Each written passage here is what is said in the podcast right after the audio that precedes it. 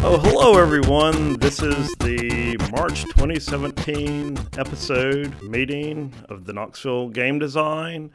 Uh, we got three people currently on the line. We have Dylan Wolf, if you want to say hello. hello. And we got Nick from Asheville. Hey! A new member to our group. Uh, we welcome everyone. Uh, let me go back to the agenda. So we may have more people popping in as this goes on. Um, not sure. Uh, so usually we start out with the show and tell. Uh, Dylan, did you have anything you wanted to show off this month? Um, yeah, I was playing around with... Um... I think it was my Ludum Dare thirty-six game. Um, Retro Future. And I've kind of been polishing it up. So I've add, added some little things in the background. Um, I've done some like interesting stuff. I'm getting the whole... See, I got a car going there. I've got like the drop shadow and the outline and stuff, and I've got a script that will necessary for that. And then, you know, I threw in some parallax scrolling. Yeah, that looks nice. Oh yeah, I remember this one. This is the one where you place the components on the grid and you try to get the like electrical current or whatever to light up all of the nodes or something, yeah. Right? Yeah, kind of like that.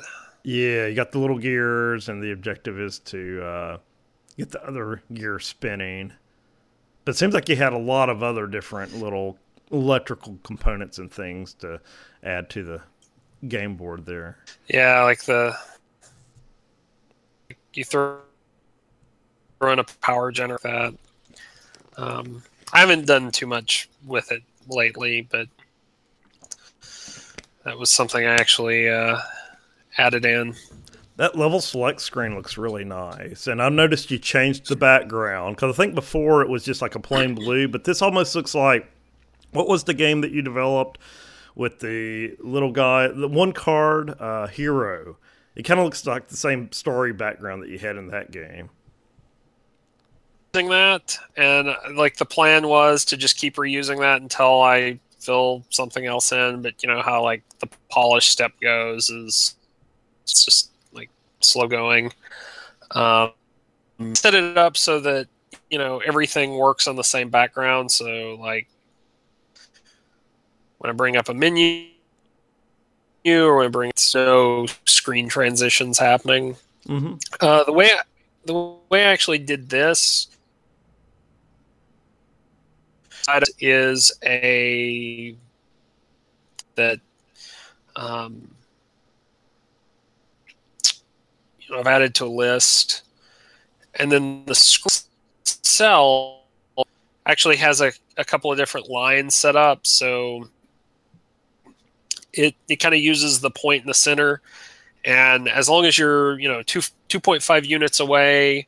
Then we change like the sprite sort order, the sprite color to, to have one hundred percent opacity, the scale to be one to one.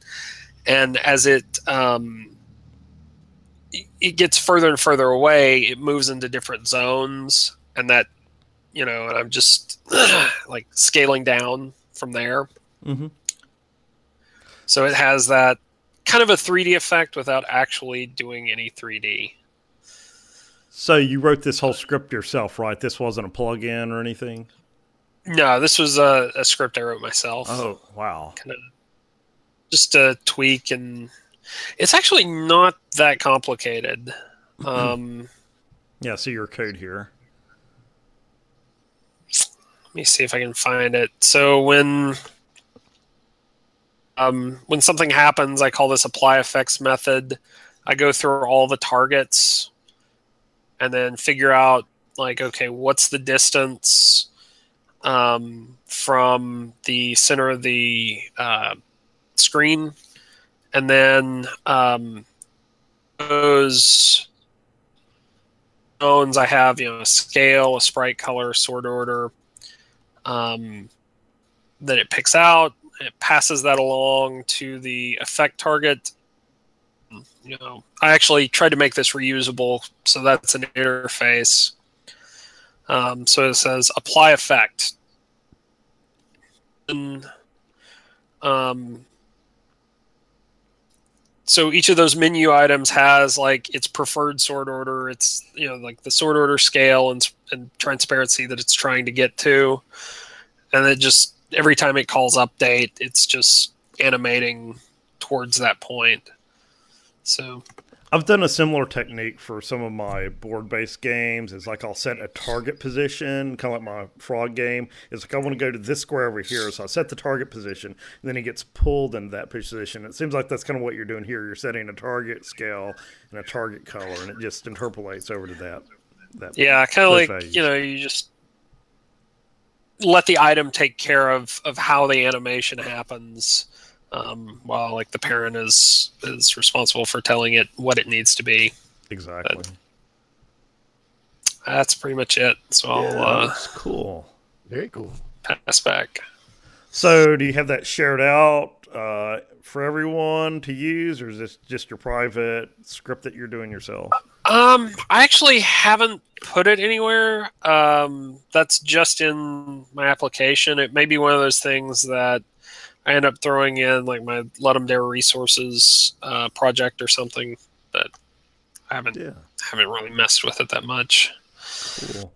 So, Nick, did you have anything you would like to share with us this this time? Um, sure, yeah. Um, I'll just do a quick intro since this is my first time. Yeah, um, sorry. Yeah, please introduce yourself. Yeah, my name is Nick Mevin. I, again, I'm from Asheville, North Carolina. I help um, co-organize uh, the Unity Game Developers Meetup here in Asheville. So uh, I thought it would just be cool to kind of reach out to folks that aren't too far away um, and say what's up and join in. So, yeah, um, excuse me, this past week I actually did a jam. It was the second jam I participated in. It's called Resist Jam. Have you guys heard of that? Um.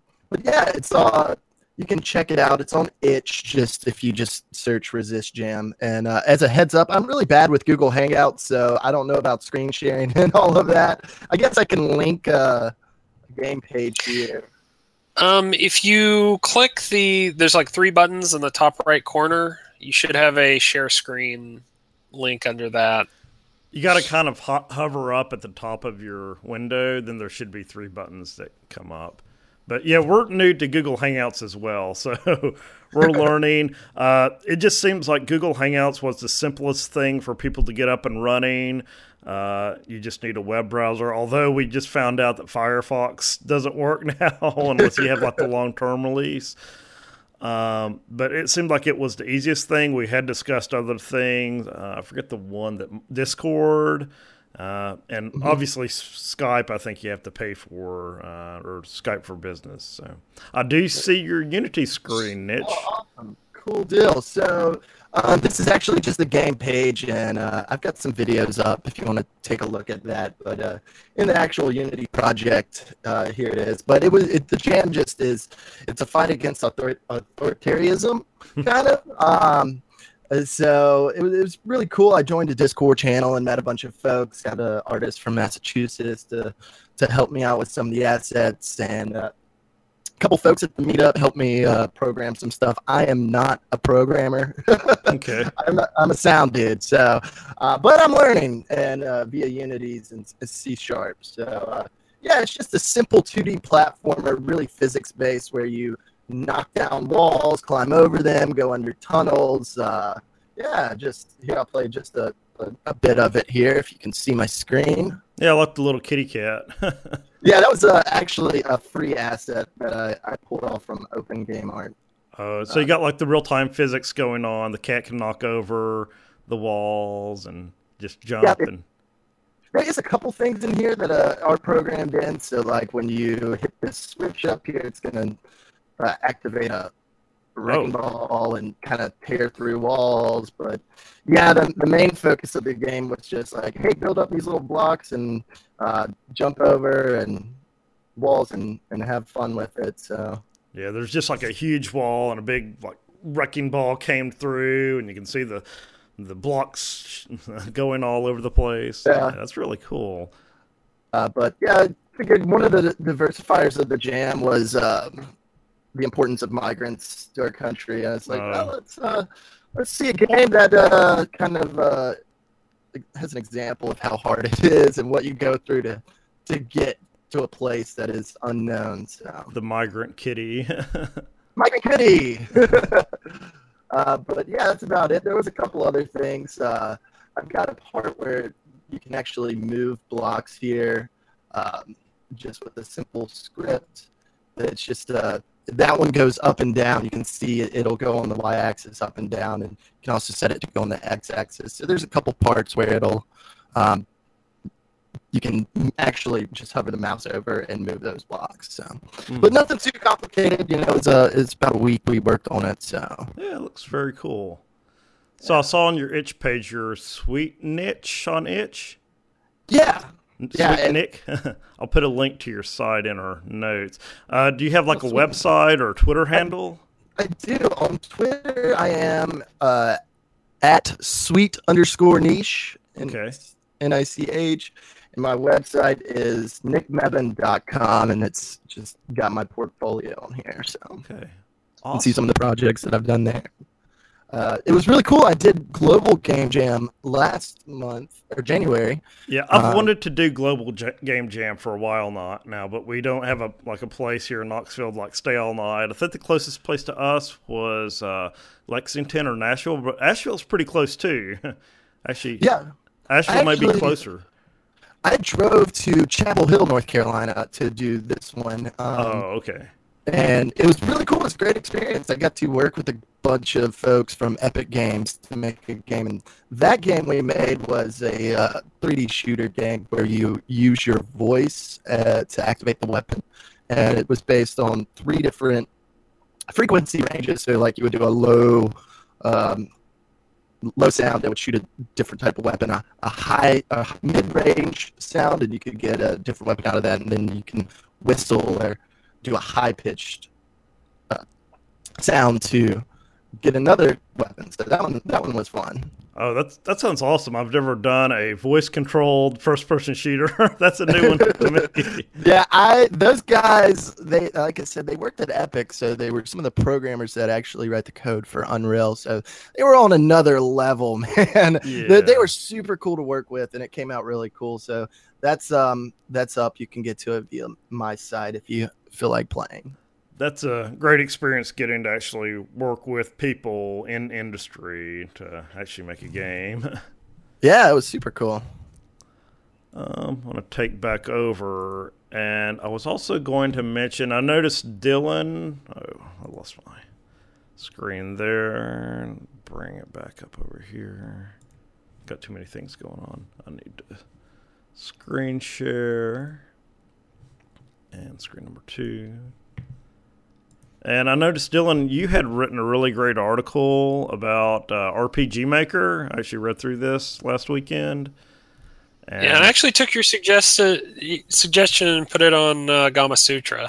Oh, awesome. Yeah, hopefully it'll get featured and more people will be able to check it out. But it, if anybody needs like a really... Uh, basic intro and how to get into R P G Maker and what it does and uh, and things like that.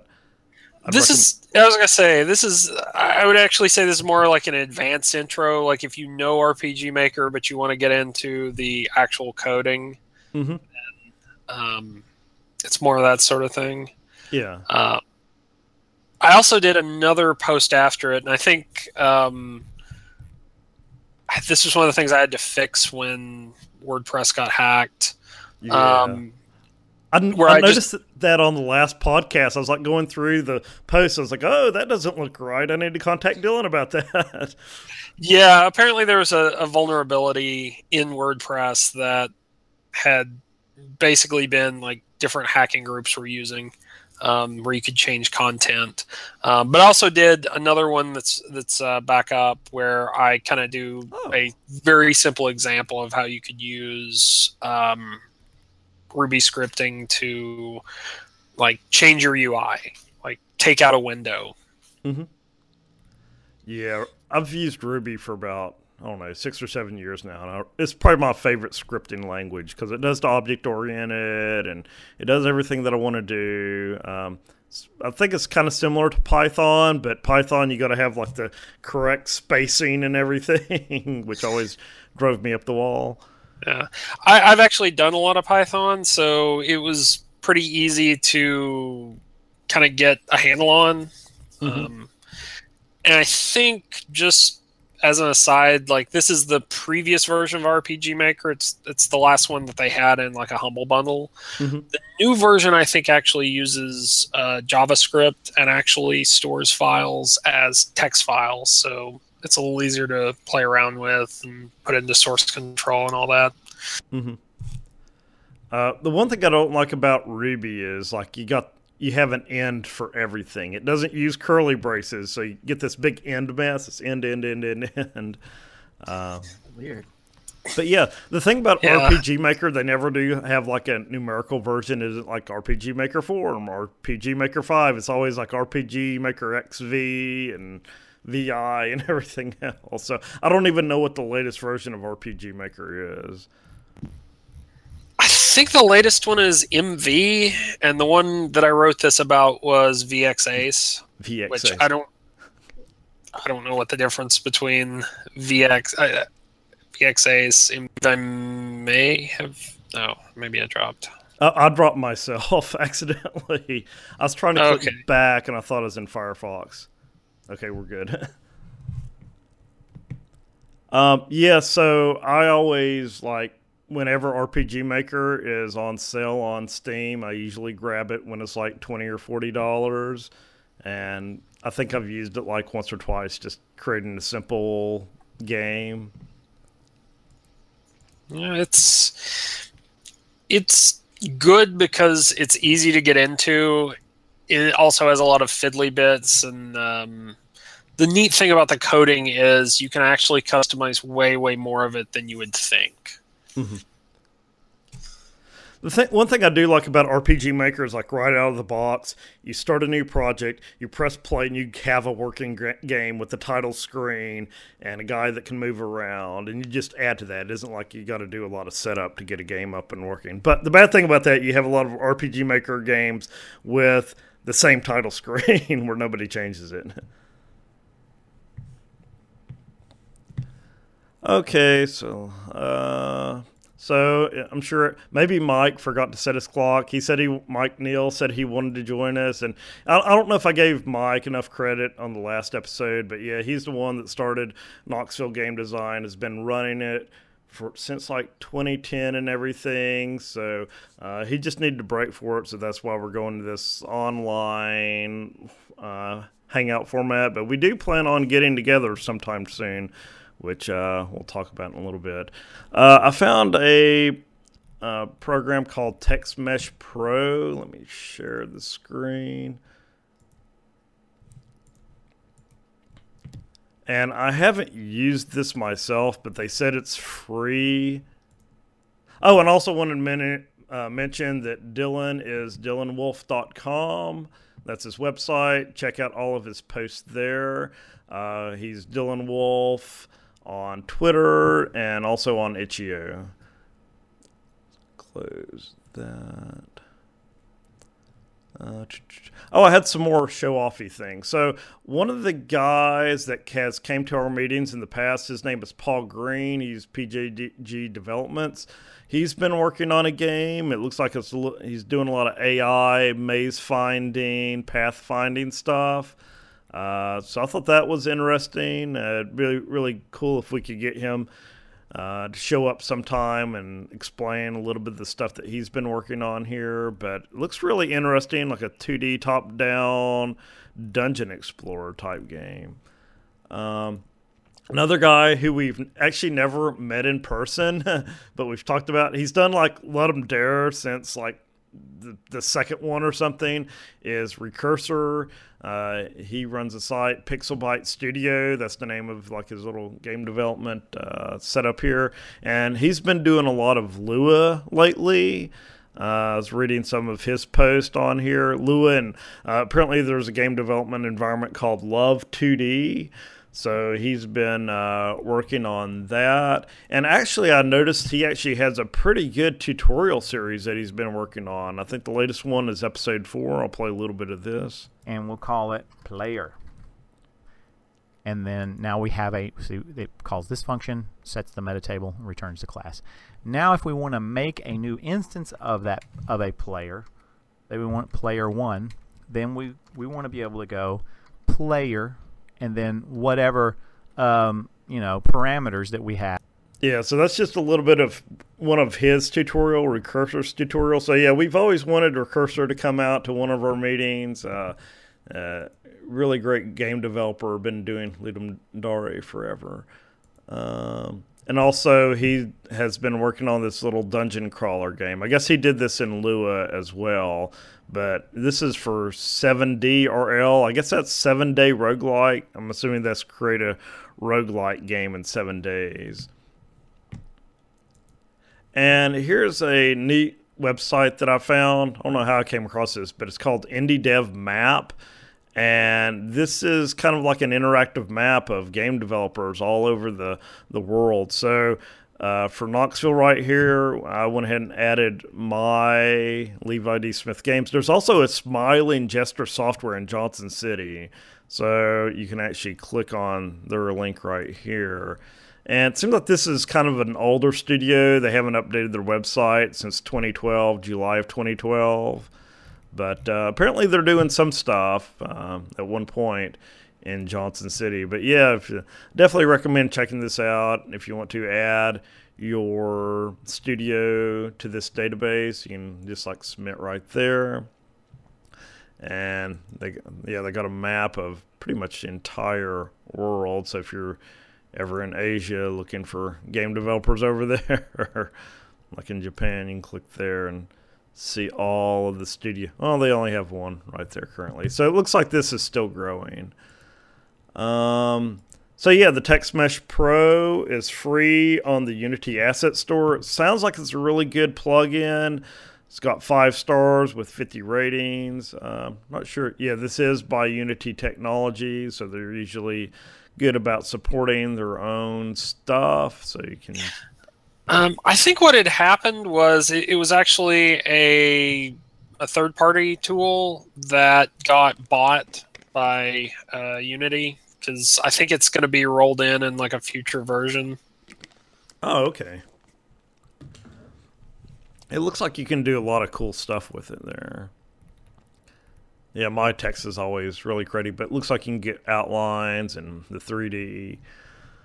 And it won the twenty sixteen finalist. Well, I wonder if this is the Unity Award. So they awarded, well, like you said, Dylan, I guess this was a third-party application that they brought in.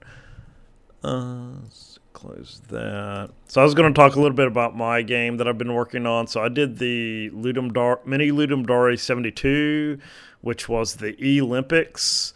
And basically you could create any game you wanted to, but the purpose was to have like a leaderboard. And this guy, Dollar One, he provided an A P I uh, to a leaderboard. It's using like REST calls, so just using get and post. You could post the scores. But yeah, I made a little sandwich maker game. I worked on a little bit more last night. So you get these requests, like you want white bread or wheat bread, and then what type of meat, turkey, pepperoni, or ham. And then I recently added more vegetables, like the tomatoes and the pickles and lettuce and things like that. Um, let's see if I can bring up ludum dare dot com. And yeah, here was the announcement, uh, Mini L D seventy-two Olympics. And then uh, with the A P I, you could post to his leaderboards, and he just like put this page showing all of the leaderboards for all the games, which I thought was really cool. So all the games that were submitted to this jam that used the leaderboard functionality, you can see all of the high scores for all these games. So you can see uh, my Sandwich Maker Pro is somewhat, yeah, right here, right here in the middle. But yeah, it seems like there's a lot of good games submitted for that. Uh, close that. The leaderboard, was that like something you would host yourself, or did he host it and you uh, give the Um, like, you just make a call out to his service. Exactly, yeah. He hosted it himself. So actually, uh, yeah, so he had uh, just some very simple A P I calls, uh, uh, which I'm not seeing at the moment, but uh, you can get the values back, browse entries, Sandwich Maker Pro. So you basically just call this U R L. So it's like dollar one games, Olympics, get high scores, question mark, then your username, which you just uh, enter your name, you create a name. It can be the same as your Ludum Dare name uh, on that page. And then you can get it back in uh, either text format or JSON. I think JSON is a little bit easier to work with. But here's like my leaderboard right here. And it just returns everything back in one text string right there. Um, let me go back and see if I can find the registration page. Maybe you finally closed it off. Let's see your Olympics. Oh, yeah, right here. So you enter your Ludum Dare username, the name of your game, and the unit. Like mine is sandwiches. Other people may have points or yards or whatever. And then the order high to low. So you submit that, then you get an A P I key. And that's what you plug in your game that you pass along when you're posting the data. Uh, so yeah, here's this little A P I, get high scores, submit high scores. So it's basically just two calls. And I think he got this from somebody else, but he's just hosting it on his own site. Uh, but yeah, that's a fun little jam. Let's see. Oh, what else cool. I have here? Would you write that in? Or what was it made with? Uh, made it in Unity and C Sharp. Cool. A little bit of Playmaker, but not that much. Very cool. Thank you. Uh, so G D C, I'll admit I really haven't kept up with what happened at G D C, but there is, if anyone hasn't heard, a new uh, Xbox Indie program. Uh, it sounds like it's supposed to be similar to the old Xbox Live Indie games where anybody can uh, get on and post games to their service. Uh, I went in and I tried to register this, for this, and like one of the first questions was like, "Oh, are you already a member of I D at Xbox? And have you submitted a game?" I was like, "Yes," and they're like, "Oh, well, you're not eligible for like this round of the." This creators club because you already got a you're already working with Microsoft. It's like that doesn't help me because I already submitted games and they didn't make it. But anyone that is interested in putting a game on Xbox One, seems like they're opening it up a little bit. Now these are like the I forget what they're called, U P F, U W P. That's what it is. So you don't get like the full power of the Xbox. Uh, I think it's kind of sandbox, kind of like Xbox Live Indie Games was. I don't know if you'll be able to get access to the leaderboards or achievements and things like that. I want to say they had a chart. It may actually be on the next page that mm-hmm. you've got bookmarked. Yeah, like down at the bottom. Yeah, okay. Because I think you get access to leaderboards but not to achievements. Oh, okay. Yeah, that makes sense because people just make games with like one hundred achievements and make them press start to get one hundred achievements and people would buy the game just to boost your gamer score.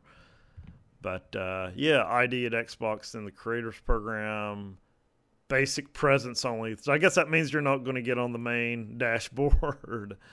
Uh, I don't know. Like I remember from X N A, presence was like the you could see what the, the user was playing in your friends list. Oh yeah. And basic was just like you would get the name of the game and maybe rich is like what you're actually doing in the game. Mm-hmm. I don't know. Yeah, a lot of this is still kind of unknown. I think they're still fleshing out the details. And I think like this initial uh, rollout is just picking a few select developers and running them through the process to see how it goes. But the bad thing is you want to be one of the first ones on this system because I think that's how uh, I made a game with zombies and it got big, or they were on at the right time at the beginning. If you're coming in at the tail end, then you're going to get lost in the shuffle. Um, Social graph, I don't know what that is. Multiplayer is not supported in creators program. So no, I guess that's just uh, online multiplayer. I guess you could still have a game and use two controllers. I don't see why they would block that. I mean, it's probably like their matchmaking service and everything, I would think. Yeah. So yeah, hopefully we learn more about that soon. Uh, so... Somebody sent me a, a tweet on Twitter. It's like, oh, Nintendo Switch has indies. You need to put all your games on there. I was like, well, they usually have like barriers and obstacles. So I, I checked it out, and like on Gamasutra, they're like, oh yeah, becoming Nintendo Switch indie dev will be tough early on. So I don't even think they have a formal program yet, just for anyone to self-publish on the Switch. I think. I did look at the program for Wii and Wii U, but it was a little bit confusing. They had like two separate programs, and you had to sign twenty-eight pages of paper, and you had to have a door with a key that was locked. And uh, so, yeah, I don't know. I mean, apparently they do have indies, but getting on there sounds pretty tough right now. And if you are local, okay, I'm getting kind of or, out of order here, but uh, if you are in the southeast area, uh, Atlanta, I know, Dylan, you've went to MomoCon. Um, yeah. And they're doing the you. indie game showcase again.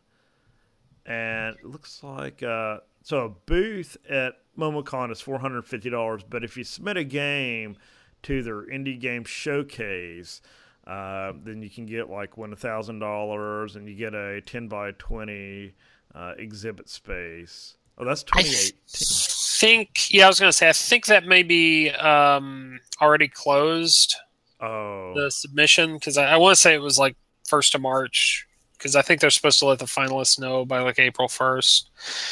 But yeah, you'll get one next year. Oh, okay. It well, is. Oh, sorry. Go ahead. Oh no, I didn't. Go ahead. It's. Um, I get the impression, like just looking at the people who present, that these are really like professional level, you know, indie games. So it's going to be um, like I submitted, knowing that there's pretty much no chance of me getting in with a little simple mobile puzzle game, but. Did it for the experience. Yeah, I think I submitted one like two years ago when I actually went down there, and it seems like it was a fairly low entry fee. It's like twenty-five, forty bucks or something. I mean, it wasn't bad. I mean, it's worth just submitting. Uh, yeah. I didn't get mine accepted either, but uh, I did go down there and met a lot of good people. Um, I know one guy said he came out from Albuquerque to go to MomoCon. I was like, whoa. But he did have a game that he had on Greenlight that he's promoting there. And uh, yeah, I think I wrote like a little article about my experience there somewhere on my site. Oh, there's Double Square. So is maybe Joe is going to this. Yeah, Double Square L L C. Yep. I wonder if his game got selected or if he's... Oh. That's interesting. Yeah, we'll have to ask Joe about that next. Joe Miller. So, yeah, Joe Miller isn't able to join us this time. He's at PAX East, which was uh, on my little agenda up here, which I really haven't kept up with uh, what's going on with PAX East right now. I figure it's just a bunch of people showing off their games. But uh, Joe Miller is up there right now in Boston. Uh, hopefully next month he'll be able to uh, let us know how it went and uh, give us some uh, behind-the-scenes information about PAX East. Hey guys, I'm not familiar with MomoCon. What is, is that a developers con or gamers? What is that? It's actually a like it's basically like animation and gaming. Cool. Um, and it started out kind of like as a, an anime animation convention, and but they've made uh, they've kind of taken a lot of steps in the last couple of years to kind of engage both the development side and like esports and that sort of thing. Cool. Yeah, uh, it's at the Georgia World Congress Center, and I think they have like the whole show floor down there. Then they have like the building next door, so it's it's kind of like a Dragon Con, but uh, just not as big. And they have more of the gaming stuff, like Dylan said. Okay, uh, so we forgot to talk about Greenlight last time. So uh, Greenlight is shutting down, and there's been some like yelling, gnashing your teeth about like all the stuff that's being dumped on Greenlight right now because everybody's trying to get through like right at the last minute. So I'm thinking maybe if you get your game greenlit before they officially shut it down, maybe you'll get grandfathered. I know my One Gunman game got greenlit, so I was going to actually try to put that into like an early access or something. So I'm thinking like if you go ahead and put your game, and also if you've already paid your one hundred dollars, then why not throw what you have up there? Because uh, apparently it won't be around much longer. But uh, I heard the thing that's going to replace it is basically where you'll just have to pay a certain amount, and people have been speculating on how much it's going to cost. Uh, uh, to actually was that Steam your... Direct? What's that? Direct? Is that what it's called? Yeah, I think so. And they really still haven't provided a lot of details about this new yeah. Direct program. But some people are up in arms. It's like, oh, yeah, you don't want to have to pay five thousand dollars when your game may not even make that much. Okay, so I'm going to go back to screen share. And so IndieCade, uh, I submitted a game to this a few years ago, my Resistor game. It didn't get accepted, but this is in L A. And uh, yeah, I think submissions are open now. Deadline is March seventeenth, coming up pretty soon.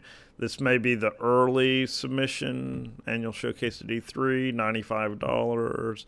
Then they got other deadlines later, like June fifteenth. That might be the drop dead deadline. It's one hundred forty, but usually on Ludum Dare they always had like discount codes, so you can submit your game for half the price. So you submit your game, and uh, they'll give you a little bit of feedback even if you aren't uh, accepted into their indie game showcase. But I know a lot of games have went through IndieCade and made it big just because they won the IndieCade Best of Show or whatever. So if you have something really worth showing off, uh, I'd probably recommend this. But if you just got something you're kicking around with, uh, I'd probably wait till you got something more polished before submitting to IndieCade.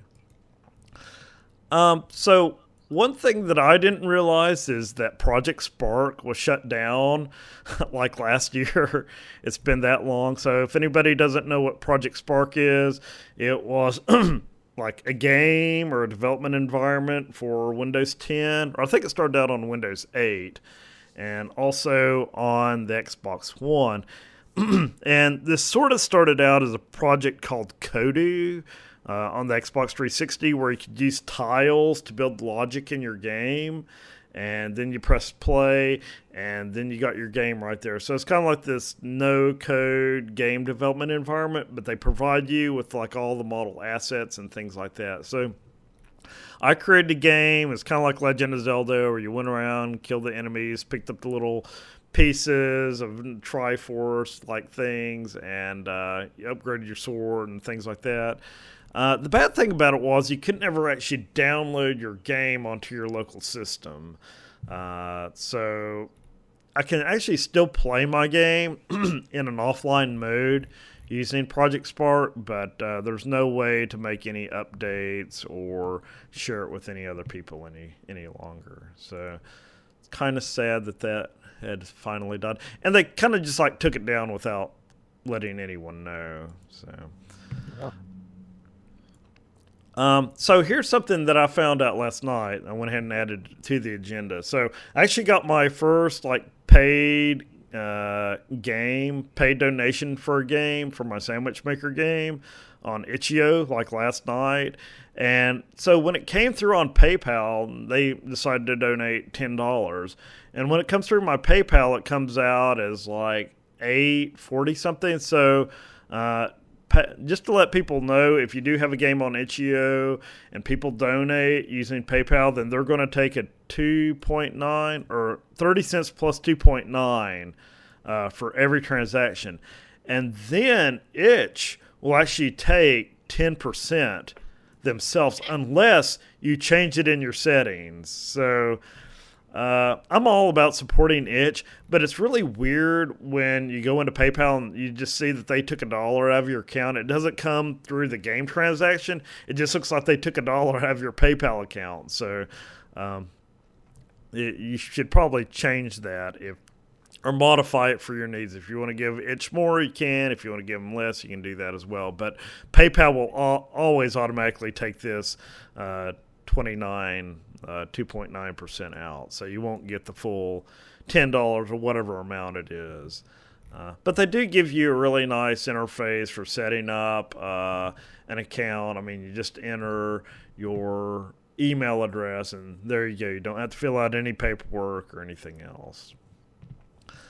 Uh, so the main topic I was going to talk about, which may not be very long, is uh, marking up your pages with metadata. And I got quite a few links here. Uh, and what this will do, my objective in this was to actually get my game to show up uh, on YouTube as a selectable game. Pull up these other links here, because I know whenever I tag my uh, games, the category, which I'll bring up here in a second, uh, then it will drop down like, here's my development stream for the Sandwich Maker Pro, and have something to crumple up. Let's see if I can go into settings. And I can go in here and tag it.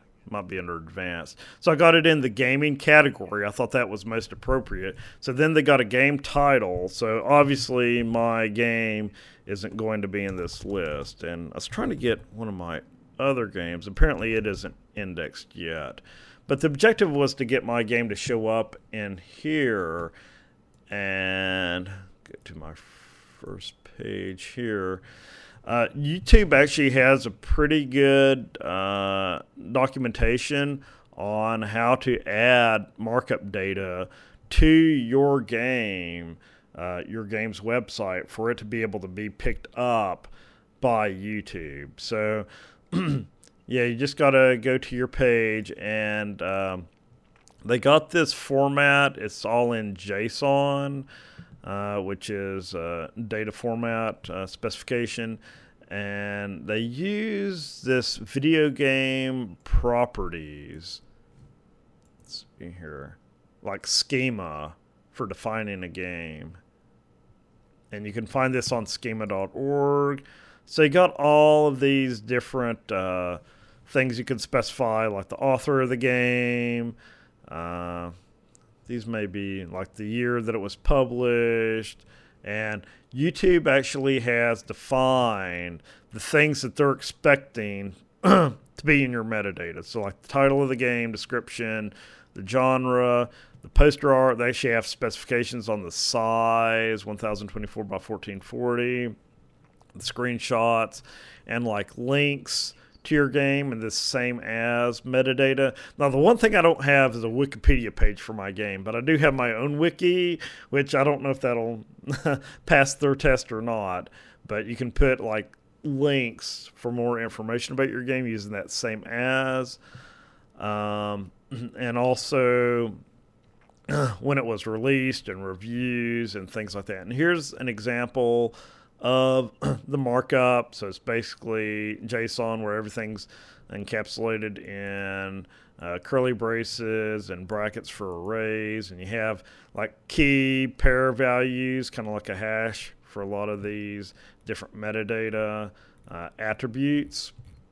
So on mine, let's see if I can bring up my website. I just entered this into my game page uh, on my site. and just entered it right there on the WordPress page. Log in. And yeah, I'm not displaying my login information over here. Okay, there we go.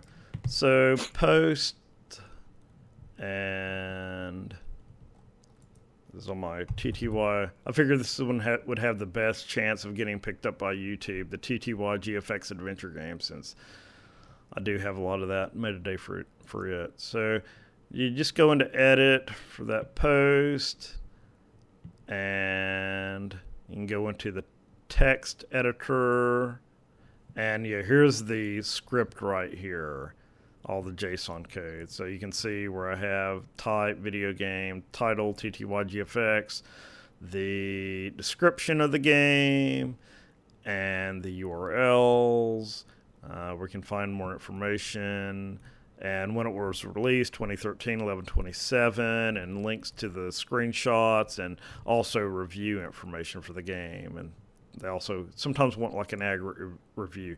But you can actually take this and copy all this JSON right here. Copy. And I'm going to go to Google Webmaster. I'm going to sign in here. And you can go just to my website, and you can go to, oh, where was it? Crawl, Google, Google Index, fetches Google, search structured data. I believe that's it. One of these in here, data highlighter. Rich cards, but you can actually post this code and it will validate. So you can see my T T Y G F X adventure is now listed under the structured data page, and you click on it. It recognized it as a video game type, and it has it down here as indexed. I'm trying to find uh, the data tester, data highlighter. Um, Thought it was under structured data. Google Index, crawl, robots, U R L. I think it's on that other page, the tester is. Go back to that YouTube page. Uh, microdata. Use Google Search Console ad marked up to the site. Thought that's where I was. Add to the marked up site. Verify you own the site. So you do have to verify that uh, you are the owner of this, that site in Google Webmaster Tools. And also I had an image over here. Uh, once you submit your data to YouTube, then you got to do this verification step saying, hey, I do allow YouTube to go and look at my site and pull that uh, metadata information back to use in their index. Um, go back here and JSON, microdata. There is a way to verify this data. Structured data test. Okay, here it is right here. I already had it pulled up. So here's my website. You can just type it in right there, or you can do a new test and to H T T P, levi d smith dot com, T T Y G F X adventure, then run test. And so it's actually going out, pulling my website back. So then it says, hey, we noticed two like types of information on your page, an H entry, which kind of applies to all WordPress pages, then a video game. So you can click on video game. So you can see right here where it's pulling that JSON out of my page with the description and the name and genre. You can actually go in here and specify rating data for your game, and you specify the aggregate rating. So this is on a one to five scale. I think you can specify your own uh, rating scale. I haven't got into that, but there's a lot more uh, attributes that you can in- put in here. Uh, you can specify the price and the currency of that price for the game and things like that. So the point of this is, if you have something wrong in your metadata, this will tell you right here. It'll come up as an error. Um, I think you can also do a new test and click on this code snippet, and you can post that JSON that I had on my website, post it right in here, run test. And I like doing it this way when I'm trying to get everything right before I put it into my page. That way, if something's wrong, like if I have an extra comma in here or something, like right there, I think it should dynamically, or maybe you have to resubmit. Yeah, you got to repress that button. But now it says, oh, there's an error in your page. So you click on that. It says syntax error. I think you can double click on it, and it will actually tell you the line right here, fifteen, where that error occurred. So you can just get rid of that and rerun it.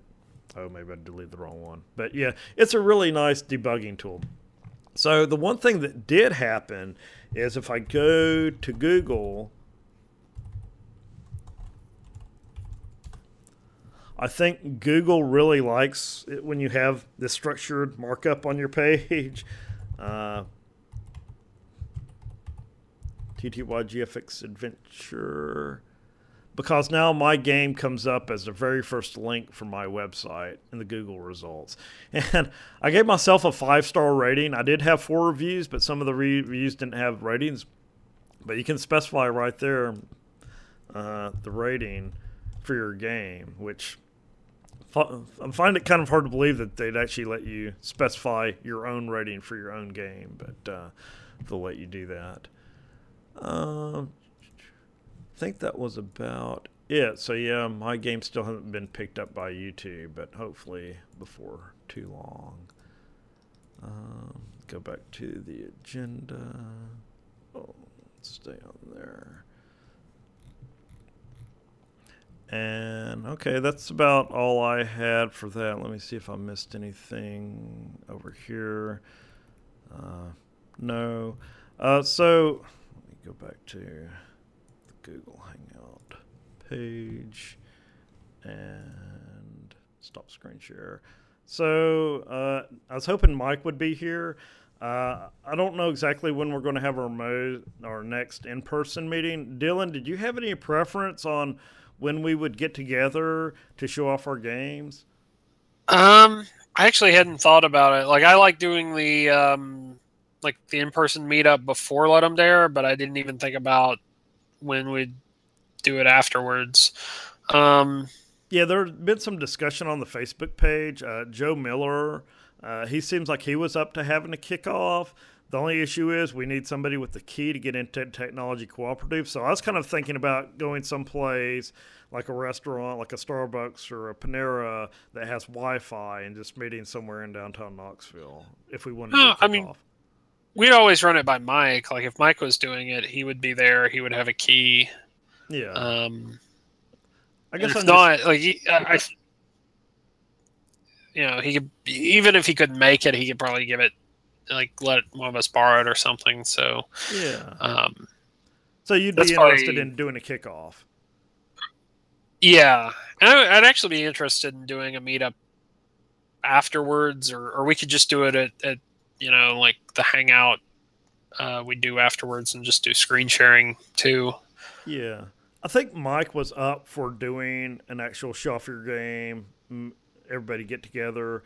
Uh, the issue is Ludum Dare is very late in April. It's like twenty-one April twenty-first to the twenty-fourth. So the next regular, regularly scheduled meeting would be uh, the second Sunday of May, which is yeah. which he calls uh, Motherless Orphans Day for some of us, but Mother's Day.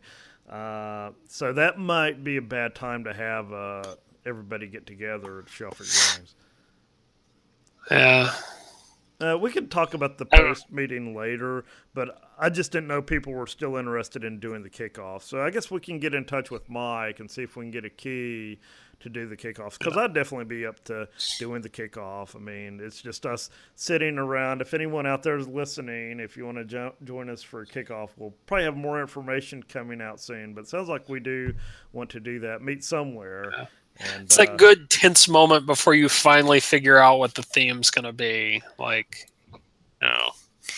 I always feel like it's kind of like watching the ball drop on New Year's. It's like you're waiting for the theme to be announced at nine p.m. And, uh, and then once it once it gets announced and people are like, hey, or boo, or usually you'll have gripes and things like that. So, yeah, that looks like it's been about an hour. Uh, hey, Nick, did you have anything else you wanted to plug or say or contribute?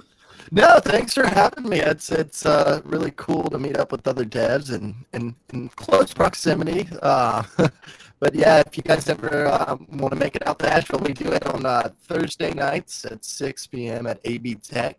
Um, I know that's a haul during the weekday, but maybe I'll get a chance to uh, actually come meet you guys in person. That would be awesome.